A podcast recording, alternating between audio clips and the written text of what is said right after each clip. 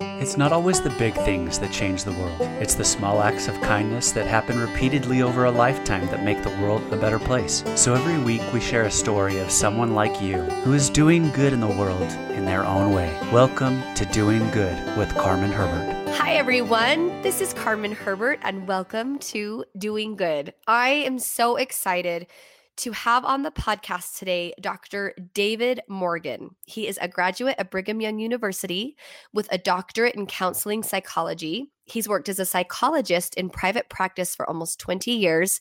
Nearly 30 years ago, he married his best friend and they have six children together, in addition to two daughters in law and three grandchildren. Dr. Morgan is the author of four books on gospel and mental health topics. He's a regular presenter with Onward Productions and a contributing author to LDS Living magazine. He is convinced that the gospel of Jesus Christ holds multiple keys to resolving mental health issues. He currently serves as Elders Quorum president, but his favorite calling was seminary teacher favorite hobby is going to Disneyland, mine too. And he has been over 100 times. Dr. Morgan, David, welcome to the podcast. Okay, is this like over your lifetime or since you've been a daddy? You've been So the Disneyland? Yes. Yeah, that's been that's been lifetime. And that's not like that's like counting individual visits. So if we went like one time for 3 days, then that would be like that would count as three times. So I'm kind of padding the stats a little bit there just to get over that hundred mark because it you know it sounds more dramatic than and has been more than 20 times you know 100 right. times but if you're there you know, for five days i mean each day counts each day is a new experience at disneyland totally. i i don't think honestly like when people like ah i don't get it or i i've never really been uh, i don't understand those people at all like disneyland truly is like I feel like the spirit is there. Like it is such a wonderful, beautiful place. And when it shut down because of COVID, like mm. it was heartbreaking. Like we went every year growing up as a family. I have so many memories there with my family and now with my own children. It's just such an incredible place. So what started your fascination or your love of Disney? So when so I grew up in California and in my from about fifth grade on, I was in Bakersfield. We're in Bakersfield, which is about two hours north of Los Angeles. And so we started taking these annual trips to Disneyland back when it was affordable. My people ask me, when's the best time to go to Disneyland? I can say, I can tell you exactly the best time to go to Disneyland 1983. I was going to uh, say, uh, like was 30 years ago. yeah, exactly. That was the best time to go because it wasn't crowded. And, and so I just remember going there every year and having these great experiences. And then went off to college and went a few times in college. And then when we got married, my wife, Kristen, she was kind of a fan as well, although she'd only been a couple times in her life. And we thought, well, we can do this. And so we we started taking our kids when they're little. I have this great picture of our two oldest, Jordan and Carter, and they are probably four and two and we're sitting at the River Belle Terrace, which is a restaurant in oh, yeah. Orleans Square. Yep, I know exactly. And it used and back in the day, you used to be able to watch Fantasmic from there without a reservation or anything. And so we would go and after the first Fantasmic performance and everyone left, we'd rush in. And so we got these nice seats right there. And they, and there's these two pictures of our the pictures of our sons coloring as as we're waiting for Fantasmic to start. And so just over the years, we've gone, you know, once or twice a year. And so it's just been this, you know, major family tradition. My second oldest son uh, ended up getting a job as a software engineer for uh, Disney in Orlando. Oh, and so fun. we've been to Walt Disney World a few times to see them. I still like Disneyland better Me than Walt Disney World. I, I, I, like them different in different ways, but if I had to choose one, I would choose Disneyland. And then my brother is uh, a mechanical engineer, and he's an Imagineer at Disneyland, and he has worked in at Shanghai Disneyland. And if you've been on the new Rise of the Resistance oh. ride, which is the new Star Wars one. Honestly, um, the best ride I think I have ever ever been on. Ever. Ever. ever. Like it, so, it, it blew yeah. my mind. And I thought like just the first part was the ride, and we're like, oh cool. Oh yeah, yeah. Like that's neat. And then you get out and they're like, follow us. And you're like, wait, it's like it's like a play. It's like a play. Yeah. And you but you're and you're in it. But you're the, the protagonist, ride. yeah yes, it was honestly, I was like unbelievable, unbelievable. it was the coolest. So your brother, what did he do So- for that ride? Well, he so if you were to think about this as a um as a stake and the organ way as a, st- a stake is organized, the person who was in charge of the ride is the stake president, and my brother was one of the bishops. So one of the few people who had like major responsibility Oh in terms of and he's on the the mechanical end. So if you don't die on a ride that he has helped, then that's because of him. But that sure like the safe. mechanics of the ride, oh, like it's insane. it's you're you're backwards, forwards, you're you're you're Yeah. dropping, you're like it, it's unlike anything and you have to get in line though you have to get in the lottery to to get on this ride because Totally. Yeah. it is impossible. And we were lucky enough that when we went there, we were totally spoiled. My father in law was still the governor, Governor Herbert, and the governor of California, but the mayor too. They said, We want to invite you and your family to Oh, come wow. to Disneyland. and we got like this VIP experience, or to Disney World, I'm sorry, the VIP experience. And they were able to get us all 30 of us tickets in the morning Oh, to the rise of the resistance. And we were and it was just our family because there's 30 of us. So you can you have to go in groups you know? Right. so it was just us nobody else. And it was we honest all of us we just kept saying no way no way no way. Like it was so cool. Anyway we could we could probably spend a whole podcast talking about disneyland because Ab- ab- absolutely. That's so. When you went to Disney World, did you have one of the people in plaid? Were they the? Did you have Yes. like the guide? yes. Yeah. So that's my. That's like my career goal is to be a plaid at oh, Disneyland. Um, and I'll I'll never be able to do it because you kind of have to start, you know, hawking churros and then working your way up. oh really um, to be a private yeah, yeah. It, it's it's a total hierarchy. You can't just come in and say, "Hey, I know a lot about Disneyland."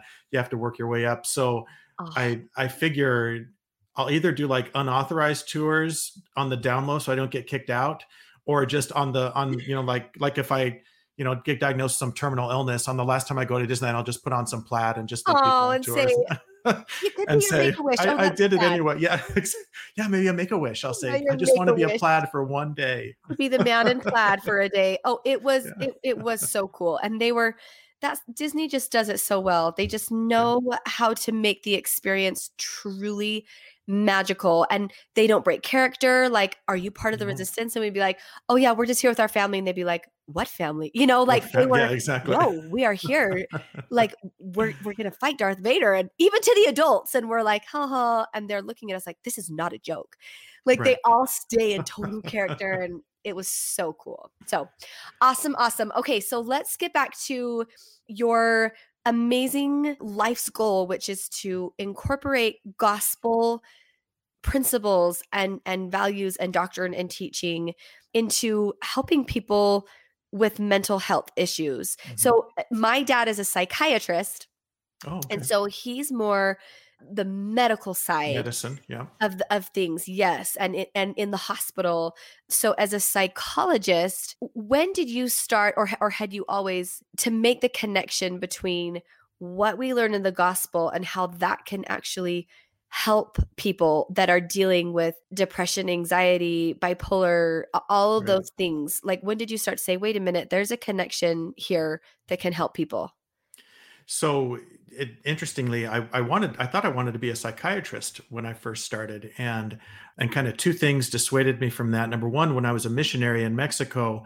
one of my companions we were playing basketball, and he got hit, and he had a you know, his lip lip got cut, and so I took him to the doctor, and they're stitching his lip up, and I almost pass out by just watching them do this thing, and so I'm thinking. Okay, medical can't go to school. medical might- school. yeah, that might be a bad idea. So then Yep. I got back got back to BYU and got into I was still in pre-med and I got into biology 200 one of the first classes you take for pre-med but also one of the classes where they said if these people aren't serious then they're not going to you know have the guts to stay in this class because it was super hard. Yeah. And I, I remember just being completely overwhelmed by that class and, and I dropped it and I was like well, I'm not going to go to medical school so I'll be a psychologist and which in in hindsight has been wonderful. I blessed the day that Biology 200 just completely kicked my hind end because that was that was needful. Oh, there's a Uh, right path for everyone and a right thing for everyone. It's true. And, and you Yeah. don't and you don't know until you look back, but that's Yeah. what happened. So then I thought I was I thought I wanted to teach and be a professor, and I especially wanted to be a professor at BYU. So in order to uh, teach at BYU, as with most universities, you shouldn't get all your education at that university and then teach there as well. They want you to be diversified. Yeah. So I tried to get my master's somewhere else. I applied to about five different master's programs, got accepted to University of Utah and BYU. And I said, well, I'll stay with BYU, but I'll definitely go someplace different for my doctorate. Applied to 13 doctoral programs, got accepted to two, um, BYU and University of North Dakota. And I think the Lord was just throwing me a bone on North Dakota because he was like, oh, we'll give him something. But I did not want to go to North Dakota. Oh. I, you know, raised, raised on the West Coast. I was like, oh, no, I don't yes. want to live in North Dakota. and so I was an alternate at University of Oregon and University of Minnesota, which are great programs, but very secular uh, in terms of their teachings. And I would have gone there in a second had I been accepted. Yeah. But I wasn't. And so I ended up at BYU.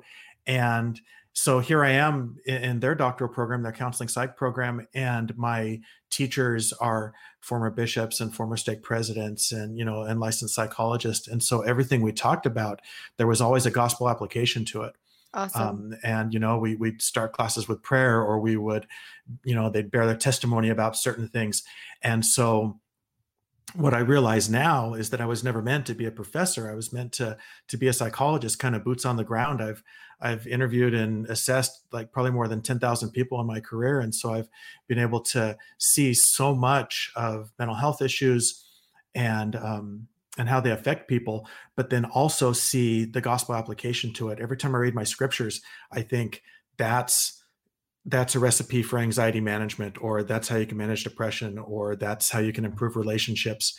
I'm teaching at education week this fall and doing a, a four day class on anxiety management using gospel principles. And so and as i'm putting the powerpoint together it's just everything that i everything i hear from the prophets other leaders of the church i'm always hearing that kind of mental health application to it. So that's kind of how it wow. got started. And then it's just blossomed over the years as my gospel understanding has increased and then my understanding of psychology has increased i just see more um, places where they intersect.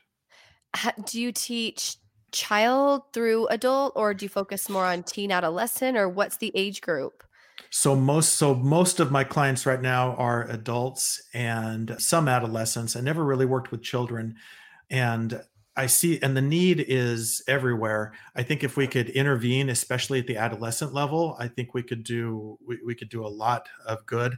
The problem is you've got 40 year olds that are still kind of stuck at 13 emotionally, and that's and so adults need just as much help. Well, and I guess if we have healthy adults, then they're going to raise healthy kids too. So we, we just need intervention right. everywhere. But but right. parents parents are struggling so much with mental health health issues themselves and then it's like well how do you expect them to help their children manage this thing that they haven't been able to manage for decades? And so we really it's something that i'm glad we're talking about more and i'm glad that like the stigma of mental health is is slowly decreasing where it's not you know this thing that we don't talk about but we but we need to get people out there and and have them get the right kind of help they need it does seem like there's been uh, more of an awareness to uh, mental health and mental health issues that that people are talking about it more do you feel like it's almost and i hate to use this word but trendy for people to mm-hmm. say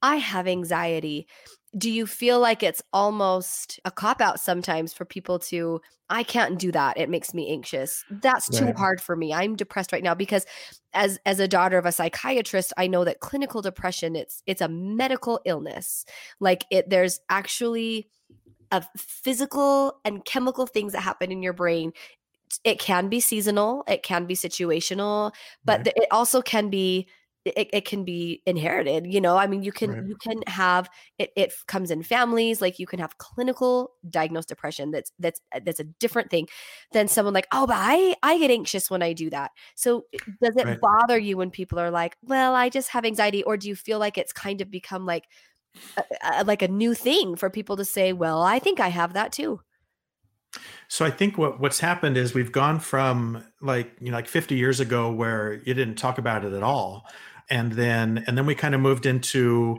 I don't know like like 20 years ago where we you'd kind of talk about it and you could go to counseling and that wasn't extremely shameful but you didn't really mention it to people. You know if we'd had social media back then you wouldn't have mentioned that you just come from your visit with your psychiatrist or psychologist. Oh no um, never. and yeah exactly. And now i think we've swung a little too far to the other way and i like that people are acknowledging that i don't have any problem with that if people you know kind of opening up and saying hey i've got issues with anxiety or issues with depression because we get a little um uh, that that burden can be shared with other people in a good way you know they can help us and if we suffer in silence then it's no good.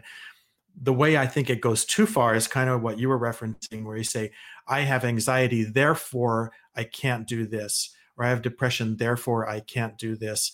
I don't like that. Um, I think that's contrary to the gospel, where we are we're supposed to be the actors in our lives. We have agency, and we are supposed to be we are supposed to act and not to be acted upon.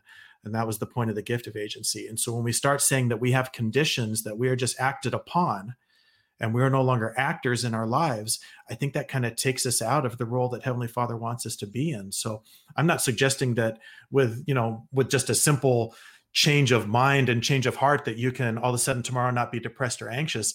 What yeah. I am suggesting is that you need to do something every day that helps you get over this. And so, uh, so and and that and that's different for everyone but when we just throw up our hands and say there's nothing i can do right. then i can tell you exactly where you're going to be five years from now so and and that's something that everyone has a different way of responding to stress and overwhelm. M- me i i go in a hole.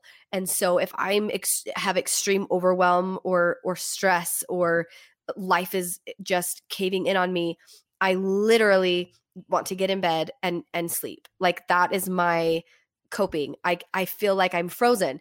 And sometimes uh, my husband has come in and like literally taken me and lifted me out and saying, let's go. Mm. And it, it, like, especially as a young mom with new babies and, and, and young children and feeling like everything needs to be done and everyone needs something and I can't. And so then I shut down. And so and and that's been so hard and that's been a trial in my life. I'm I'm not inherently lazy, but and and and I don't quit, but I stall and and right. i and i freeze and i think i can't do it i can't do it I, I can't do anything. So how do we get past that? What would you say to someone that is dealing with with anxiety or or uh, obsessive compulsive or or depression? How do we apply gospel principles to be like no like buck up you can't freeze you can't give up you can't say too much for me. How do we get past that and and say okay you're right like wake up like shake off the dust you guys you know like the scripture right. like come on you can do it because sometimes i think i can't. Right. I think that the so a lot of times what happens with our so our emotions are always a byproduct of our thoughts. That that's how emotions start. It starts in our thinking.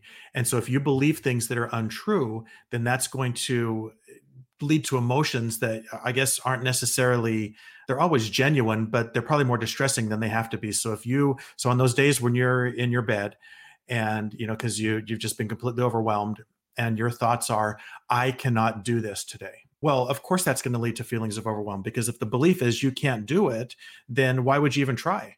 And the best you can do is just lay in bed. But if that belief is today is super difficult and i'm probably not going to be able to do 90% of the things that i usually do today but i can do about 10% today that's a different belief and, and that's that's pr- probably not going to get you up and running a half marathon you know and it's like whoo i feel fantastic but it's going to get you able to do something and so how do you so having, having those correct beliefs is what's critical. And i'm sorry to interrupt but that just oh, it, i wanted to ask how do you be okay with the 10% because uh, that's also something that I feel like if I can't do everything I I wanted to and set out to do then uh, then it doesn't make sense why do anything like that doesn't make sense it's like well why wouldn't you at least do some things instead of because then you have you will have done some things instead of nothing don't you want to be proud of doing something but i think i have to do it all i have to do it all or like it doesn't count so how right. do you be okay with be with the 10% and say this was my effort today instead of I failed at everything else. I failed at the 90 and be right. okay with the 10. Which I just want to stop and, and invite our listeners to Carmen's therapy session today. So just uh, Ezra. now you know my secret. I'm, like, that's right. Have, like a listener had yeah. problems with. That's right. That's right. Uh, someone I asking for a friend. Yeah. For what would you say? I'm, I'm just giving you a hard time. So no, it's a great it's a great question, and it, again, it goes back to those thoughts. So if you have have a belief that that it's got to be everything or nothing, yeah. then that's going to cause you problems as well. And so you have to change that belief. You have to say it's okay to only do a portion at times. You know, Yeah. this Mosiah Mosiah 427, it is not requisite that a man run faster than he have strength. You know, and I think what that means, and some days your strength is depleted. There's this idea of when we think of capital, you know, we think of like financial capital and and physical capital. There's emotional capital as well. And it's just that idea of how much emotional strength that you have on any given day. It is not limitless. It, it, it is not you know uh, you know 100% replenishable every single day. It varies from day to day on how much emotional capital you have. And and for whatever reason like we don't think that we could just go buy everything we want and Right. there's money and money's just going to keep pouring into our account so we can buy whatever good things we want. We say oh no that makes sense. I have to budget. Here's how much money i have and so i can buy this and this and this but i can't buy this and this and this. But when it comes to like our lives we think well i can do everything. I can do everything I want all the time, even with four kids, even when I'm sick, even when my husband's stressed out. I can do all of that all the time. And I'm sure that emotional strength will just keep pouring into my emotional bank account as I keep writing these checks and spending and spending and spending. And it doesn't work that way. Where you're gonna you're gonna run out. And so every day you kind of have to look at that and you have to say, okay, well, what's what's my level of strength today? And sometimes it's awesome and and it's and, and you can do a ton of stuff. Listeners don't know about this, but I'll, I'll spill the beans. Carmen's been sick for the last uh, week or so. She caught some bug in the whole family, and so they've been they've been down. Yep. On those days when you're sick, you don't have as much emotional capital. There's not as much you can do So true. and so and and and you say well that's okay because i'm sick well there's going to be days when you feel fine physically but you don't feel fine emotionally you're stressed out or you're feeling down something happened and so you say okay here's my emotional budget here's how much money i have in my emotional account what things can i get done today? And so you have to avoid those extremes. It's not like you can do everything and it's not like on the other side we are talking about well i have limited emotional availability today so i can't do anything. Well that's Yes. not true either. You Right. can do something you just can't do maybe as much as you could do on a day when you happen to be particularly strong. So you have to really look at those thoughts and you have to say is this true? And if that thought is untrue then you have to create a more a more true version of that thought and replace it. And so if you're stuck in this it's got to be all or nothing well it doesn't have to be all or nothing. It, it, it, it never has and it never will be. You'll never be able to do it all. You can do a lot but you can't do it all. It's the curse of competence that i say when you have these people who are just really good at things. Yes. at some and they and everything they do they just keep succeeding at Yeah. and they do Yeah. it and they do it and they do it and they do it and it's like this is great i can do all these things until someday they hit the wall and hitting that wall is the best experience you're ever going to have in your life because you're going to go i can't do it all Yes. I need help. Heavenly Father, I need help. Spouse, I need help. Friend, mom, dad, I need help. Counselor, I need help. Psychiatrist, I need help. Whoever it is. And people that are blessed with a lot of talents and abilities takes them a long time to hit that wall. Yeah. Um, but I, I love when they hit it because it's it's a traumatic experience, but it's so good for the rest of their lives. Well, and for me, it's interesting you talk about getting sick. That's what my body does. I Mhm. will get sick. It, it, it doesn't matter. Like I'll be on a roll and doing things, and yeah, I'm overwhelmed. Yeah, I'm super stressed, and "Oh, I kind of want to quit, but uh, that's okay. And then I will, my body will say, okay, and literally shut me down. And that's when I think I watch everything pile up around me helplessly the laundry and the dishes, and my kids want to play with me, and my husband's off officiating baptisms and, and at work, and I'm literally in bed. Like I can't do anything.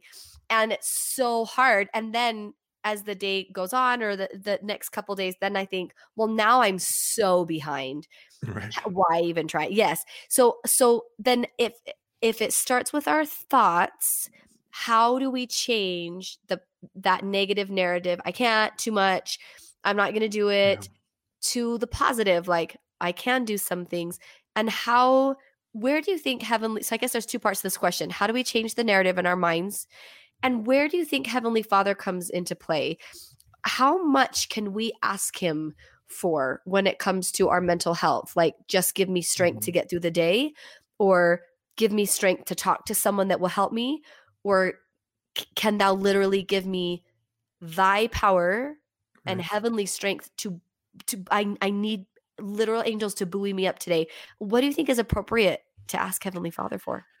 So yeah, I'll answer the second part of that question first. I think you can ask Heavenly Father for anything. He he in his wisdom, he will decide whether you you know you should have it at that moment or not. But I, I think you know why not go for the brass ring? Ask him for whatever you want, and just say, "Hey, th- this is this is what I want." And if it happens, great. And if it doesn't, then that's thy will. Most of the time, when we ask, so when it comes to mental health issues, a lot of us would just say hey can you just take away my anxiety you know just just make it gone take away my depression just make it gone i think heavenly father takes no pleasure in seeing us miserable and seeing us struggle but he also understands the value of the struggle a few years ago elder bednar gave a talk in general conference where he talked about burdens. And he told the story of a man who wants to buy a four-wheel drive truck. And he talks to his wife and she's like there's no way we don't have the money. And he's like oh but i could use it to get like milk and bread when it snows. And she's like we won't have money for milk and bread when it snows if we buy a four-wheel drive truck. Eventually through their council they're able to decide that uh, they get it.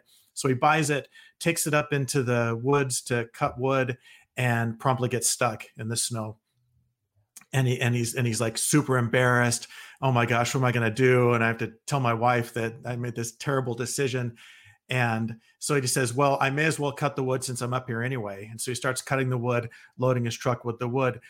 Then he gets in this truck and finds that because the truck is now probably, you know, 500,000 pounds heavier, he's able to back out of his situation, is able to keep going. And Elder Bednar says it's the burden that we bear that provides us the traction to be able to move forward. So when you pray to Heavenly Father and say, relieve my anxiety, relieve my depression, He's like, So you want me to take all the wood out of the back of your truck? Um, so you're stuck in the snow again? He's like, No, I won't do that, but I will help you. I'll, I'll help you here and there. So I think it kind of depends on the nature of the burden. Some of our burdens, I think, are kind of like our signature burdens, things that we need to bear in life that are going to help us grow. And I don't think he's going to remove those there might be other things that are kind of maybe a little more temporary and he's like well sure i'll help you out with that because that's not really critical to your eternal progression but this this main thing that you have to deal with is something that um, that i need you to stay with so then when we talk about changing those thoughts there's another great scripture in, in Jacob chapter five. So this is the allegory of the vineyard, which longest chapter in the Book of Mormon, and usually totally confusing for everyone. And there's like all these, you know, amazing charts you can see that show everything grafting here and dunging here and pruning there. And at the very end of the chapter, when they're fi- they're kind of at the end days, and the servant and the lord they've gone to this tree that they've been nurturing and it's full of good and evil fruit. And so the the, the servant says should we just take all the evil branches off and graft in the good ones. He says no because if we do that then the tree won't be strong enough. It'll lose its strength and it, the root will fail. He says so i want you to put in some more good ones and then i want you to take out the bad according as the good will grow so he says, as the good gets stronger, remove some more bad, then put in a little more good, then remove some more bad. So don't just wipe it out all at once. And to me, I think that's a recipe for how our thoughts work. So let's say you've got depression and just got all these negative thoughts, like this narrative you talked about. I'm no good. I'm worthless. I'll never do anything right. People don't like me. You roll those thoughts around in your head a thousand times a day. I don't care what your brain looked like on a PET scan, you know, a year ago if you do that every day for a year, your brain's going to look different. Um, yeah. That we, we can change our brain chemistry. It's not like being born with a, you know, with, uh, you know, a, an, or having a leg amputated and you can't grow it back. You can change the way your brain acts through the way you think. You can do it through medicine. You can do it the way through the way you think as well. So I would suggest if someone had, you know, those thoughts and they list their 10 top negative thoughts, then maybe pick one of them and say, okay, and all of those thoughts are going to be untrue if they really think about it. So, what's the true version of this thought? So, the thought that I'm worthless. Well, no, that's not true at all. And the scriptures have countless evidences that not only are you not worthless, you are completely worthwhile.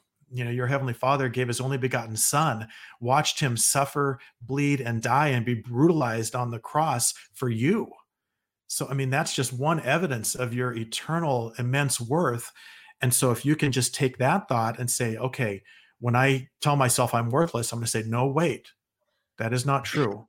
I I am I am valuable. I'm, I'm at least valuable to my heavenly Father and and you repeat that you know and then over time you might start working away at some of those other thoughts until pretty soon you know you've got most of those thoughts weeded out and now you've got this tree that has a bunch of good fruit growing on it I love that analogy and and I love that scripture reference. I've never thought of it, you know, uh, in relation to mental health, but I can see how reading the scriptures there can be so many applicable scriptures to your mental health and and and I mean the scriptures you're supposed to relate them to your life. Right. So that is a beautiful example of the good thoughts and bad thoughts. And I'm so glad you mentioned ch- changing the narrative that it is possible to rewire your brain. Yeah. And your your brain it's been proven that you can create new pathways. Like you it's possible. Totally. It's hard sometimes, but it is possible. And and you mentioned, you know, through medication or through thought process. I think again as as a daughter from someone with the medical side, I I I uh, totally believe it and agree that medication has its place and its time and I've used it before when I needed it postpartum depression and a lot mm-hmm. of other things and times in my life but also times when I'm like if I exercise and eat right and read my scriptures I get outside and see the sunshine that also helps and yeah. so there are other things and I think that sometimes we overlook that very powerful tool of our of thinking of our thoughts because my mom would always tell us as a man thinketh so is he and we would get so bugged growing up because we'd be like i suck at this i'm so bad and she'd be like oh but on the other hand we'd be like i'm amazing i'm so awesome people want to be my friend and she would say that i'm so glad you got invited to that dance i knew you would be and we'd be like mom and she's like aren't you so glad that you got asked to that dance? And she would act as if and I am not kidding you. Every time my mom would do that, it would happen. And uh, but we had to believe it too and think it yeah. too. And she taught us from a young age. My dad taught us from the doctor medical like I'm here for you and here's what we do and and and and then my mom was very mm. much more of that positive thought facilitator of you can truly make any kind of life for yourself depending on how you think. And sometimes even now I'll call my mom be like, I need you. I need you to I need you to think for me because it's right. hard to think that for myself right now and I need you to think for me. So eh, David, tell us a few more of your very favorite scriptures to help people that are maybe struggling right now with mental health issues. So one of my favorites is uh, Doctrine and Covenant 636, and it's the Savior speaking, and he says, Look unto me in every thought, doubt not, fear not. Um, I love that scripture because it suggests a, a sequence of behavior. He says, Look unto me in every thought first, then doubt not, then fear not. And those are commandments there there's a there's a amazing devotional by uh, Elder Corbridge, Lawrence Corbridge. He did a um, it was at BYU in 2018. It's called Stand Forever, and it like rocketed into like my top three of favorite you know general authority talks ever. At the end of his talk, he said he says I've heard people say it's okay to doubt. He says I wonder about that. He says the Lord said, "Look unto me in every thought, doubt not, fear not." He says I have a lot of questions he says, I don't have any doubts. And, and and I think there's a difference. And, and I'm not I suggesting totally if, if you have doubts, that's totally fine. You know, it's um, but I think the Lord is asking us not to doubt. He's saying, ask I, all the que- ask all the questions you want, but have faith in me and trust in me.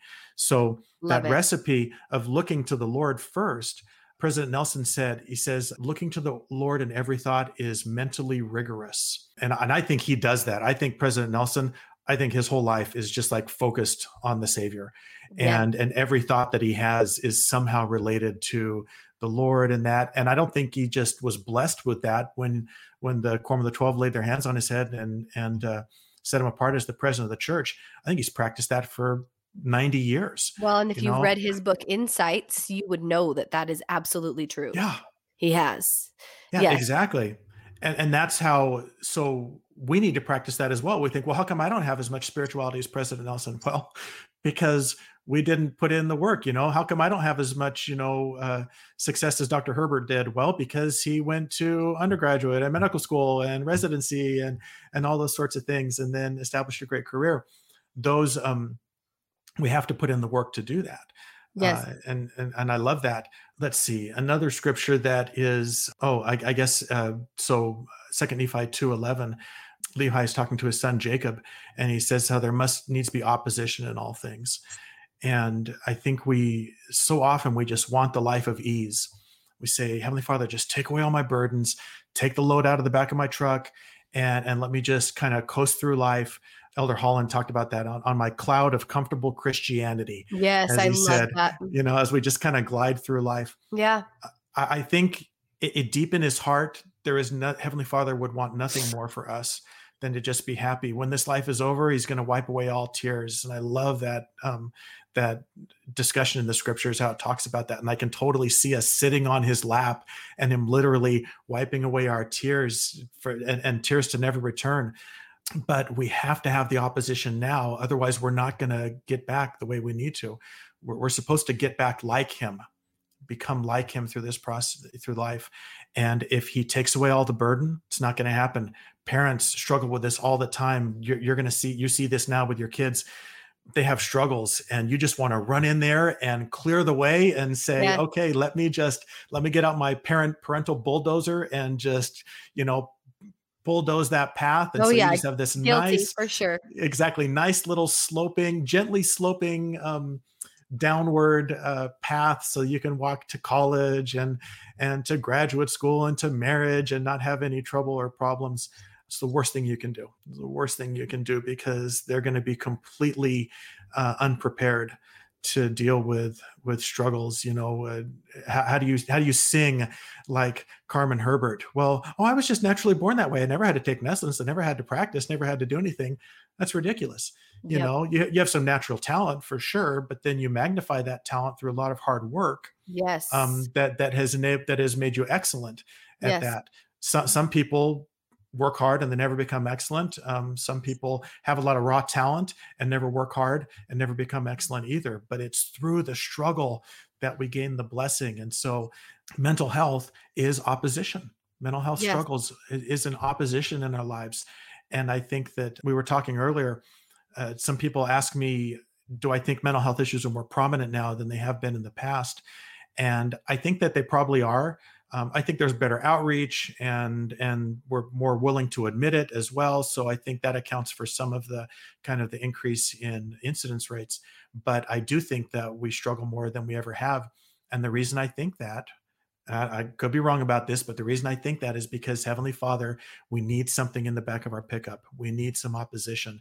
And instead of building log cabins and instead of going to war and those sort of things, you know, our generation or our children's generation really are going to be the ones that that becomes their burden and it's their blessing as well. And so instead of viewing mental health issues as this kind of, you know, parasite growth that we just need to get rid of, instead of saying, hmm, I wonder if this is Heavenly Father's way of teaching me things like faith and discipline and perseverance and and positivity and those sort of things and if i didn't have this nagging at me every single day then i wouldn't even think about it. So viewing it as the vehicle to improve um, as opposed to the curse to get rid of i think makes a huge difference. Um, doesn't necessarily make it a ton easier to deal with but it changes the focus of it and then For it's sure. like okay I'm not just this, like I said, like this cursed individual who's been cursed with anxiety or depression. I'm this beloved child of Father in heaven who, in his wisdom, he said, you know what's going to be best for David is for him to struggle with anxiety or for him to struggle with depression, because through that, he's going to come to me. I give unto men weakness that they may be humble. And if men come unto me, then I will make weak things become strong unto them. I mean, that's what we're talking about. Yes, and and I love that scripture so much. And he says, "My grace is sufficient." Yeah, like it it it's sufficient for you. I've often talked to my sister about this issue and with our kids and and with the things that they struggle with and as like climbing up a mountain and and some people yeah. just need a walking stick and some people are in gear and they're on the other side like literally climbing the mountain and other people are on trails and we're all on different parts. We're all mm-hmm. getting it to the top. Who knows when they'll converge? Some some may some may stay on the trail their whole life and that was that was enough for them. Other people may be on the off road the whole time like with the gear like they had it so easy, you know. Right. You just but you never know how how heavy their pack is.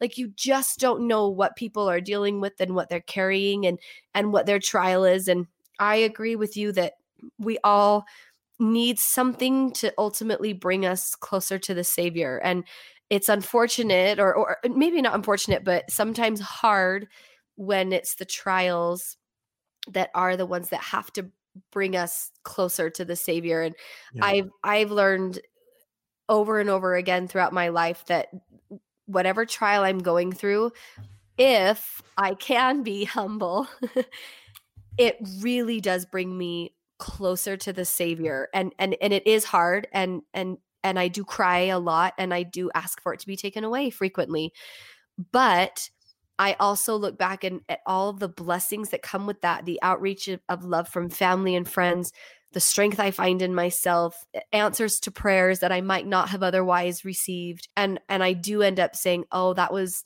that was necessary for my growth Yeah. and I'm I'm grateful for the opportunity that I've had through trials to draw closer to my savior." And I think that's really any trial in life, being in a wheelchair like amazing Meg Johnson, Yeah. having mental illness, the death of a loved one like these are all of the trials that we mm-hmm. carry and ultimately heavenly father just wants us to say just turn to me in every thought. Doubt not which i think that could be associated with depression doubting and doubting Sure. Doubting yourself yourself. Yeah. exactly and fear not anxiety being Anxiety. worried about everything it's interesting that you can and look unto me in every thought with the obsessiveness and what's going to happen i'm so worried about this and doing things and it's nope focus on me don't doubt don't fear don't let depression and anxiety i've overcome i've overcome the world That's right. and that's the most reassuring thought to me is knowing that oh the savior's gone through all of that and, and he can help me go through it too i'm i'm so grateful david that you've taken time to come on this podcast today and where can people go to learn more about how they can have the gospel help them through what any mental challenge or you know whether it's lifelong or or or, or you know just a temporary thing that they're working on right now Sure. So um, the church has some great mental health resources on their website, and, and I, I apologize, I don't know the URL off the top of my head, but if you just went to their website and, and typed in mental health resources, there's a whole a whole bunch of stuff there that is excellent.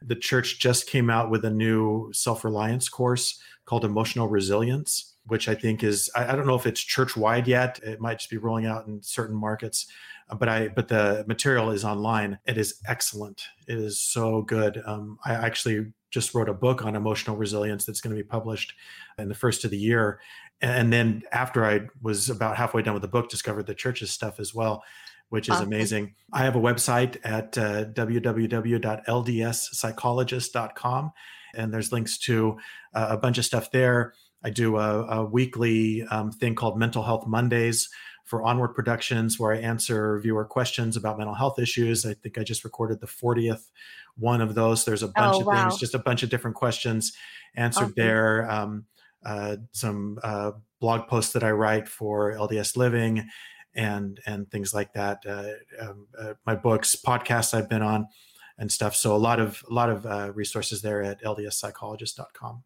Awesome. Thank you so much for sharing that. There are a lot of resources out there, and I think that you would join me wholeheartedly in saying, please just reach out. Like if if if Yes. you or a loved one is struggling, there is no shame in reaching out and getting help, and and help is possible. It is possible to to overcome and and and to deal with this in a healthy way even if it is something that that is lifelong you can live a full, happy, wonderful life. Even dealing with mental health issues, there is help available. Please don't hesitate to seek that out for yourself or a loved one. There is always light. There is always hope, Yeah. and I'm I'm I'm grateful for you for sharing some of that with us today through the gospel of Jesus Christ and for all of the good you are doing. Thank you so much, David. Thank you, Carmen. Thanks for listening to this episode of Doing Good with Carmen Herbert, available exclusively inside Our Turtle House. At Our Turtle House, there's something for the whole family. From full length talks that you can't get anywhere else from some of your favorite speakers, to fun family home evening lesson plans that follow the Come Follow Me curriculum. There's even short daily devotionals made specifically for your teens. Plus, you can get two months free when you sign up for an annual plan. Just go to ourturtlehouse.com to get started. Thanks again for listening, and we'll see you back here for another episode of Doing Good next week.